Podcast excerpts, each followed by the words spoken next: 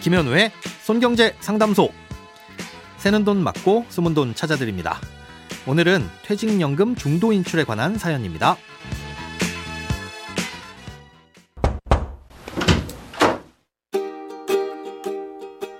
안녕하세요. 오는 8월에 새로운 전셋집으로 이사를 하게 되었습니다. 저는 현재 아내와 함께 같은 회사에 재직 중인 상황인데요. 부족한 전세자금 마련을 목적으로 아내와 저 모두 이번에 퇴직연금을 중간 정산하려고 생각 중입니다. 현재 아내 명의로 주택이 하나 있는 상태고 이 주택을 구입할 때 아내는 퇴직연금 중간 정산을 이미 한 번 했습니다. 그리고 새로 이사하려는 전셋집은 제 이름으로 계약을 하려는 계획인데요. 이런 상황에서 아내와 저 둘 다 퇴직연금 중간 정산을 통해 전세자금 마련이 가능할까요? 퇴직연금 제도가 도입되기 전에는 이 퇴직금을 미리 당겨받는 걸 퇴직금 중간정산이라고 불렀는데요. 퇴직연금 제도가 도입된 이후엔 같은 개념이지만 중도인출이라는 용어를 쓰고 있습니다. 예, 그리고 현재는 퇴직연금 제도를 도입했든 안 했든 이 중도 인출을 엄격하게 제한하고 있는데요. 예, 근로자 퇴직급여 보장법에서 정한 몇 가지 사유에 해당될 경우에만 중도 인출이 가능합니다. 이 퇴직연금 제도를 도입한 사업장일 경우 우선은 퇴직연금의 유형이 DC형이거나 IRP형이어야만 하는데요.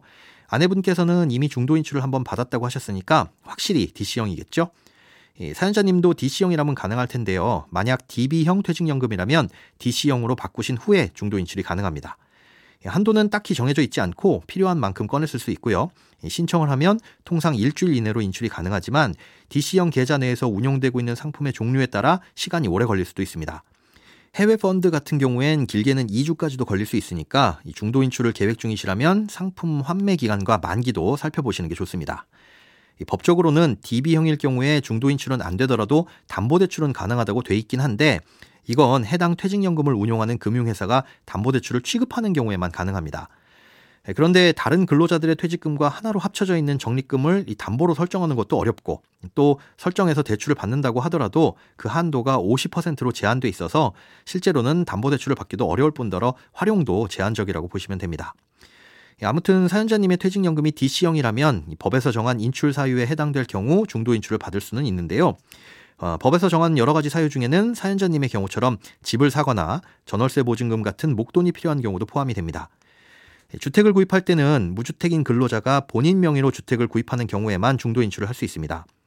사연자님께서는 이 중도 인출을 이미 받으셨지만 필요하신 다른 청취자분들을 위해 중요한 부분만 설명을 드리자면 매매 계약이나 분양 계약을 체결한 이후부터 소유권 이전 등기를 한 후 1개월 내에 신청해야 받을 수 있습니다. 이때 필요 서류는 퇴직연금을 굴리는 운용사에 따라 달라질 수 있으니까 미리 확인을 하셔야 되고요. 예, 그런데 이미 주택이 있는 상태에서 그 집을 팔고 다른 집으로 이사를 가는 경우도 있잖아요. 예, 이런 경우에는 하루라도 무주택인 날 중도 인출을 신청하면 받을 수 있는데요. 주택을 처분해서 잔금을 받은 다음 날 신청을 하시면 됩니다. 전월세 보증금이 필요한 경우에 중도 인출도 무주택인 경우에만 가능한데요. 이 무주택자라는 건 세대가 아닌 개인을 기준으로 합니다. 즉 중도 인출을 받으려는 근로자 명의의 주택만 없으면 된다는 거고요.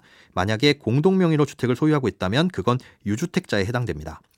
사연자님의 경우 아내분은 아내분의 명의로 된 주택이 있으니 보증금 목적의 중도 인출이 불가능하겠지만 사연자님은 받으실 수 있습니다.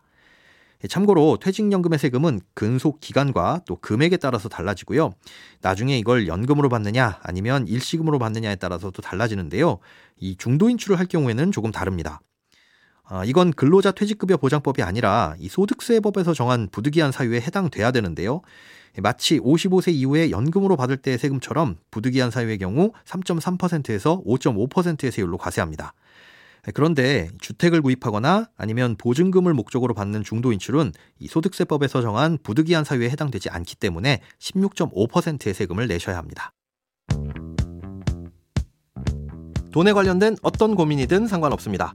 imbc.com 손에 잡히는 경제 홈페이지에 들어오셔서 고민 상담 게시판에 사연 남겨주세요. 새는 돈 맞고 소문 돈 찾는 손경제 상담소. 내일 다시 만나요.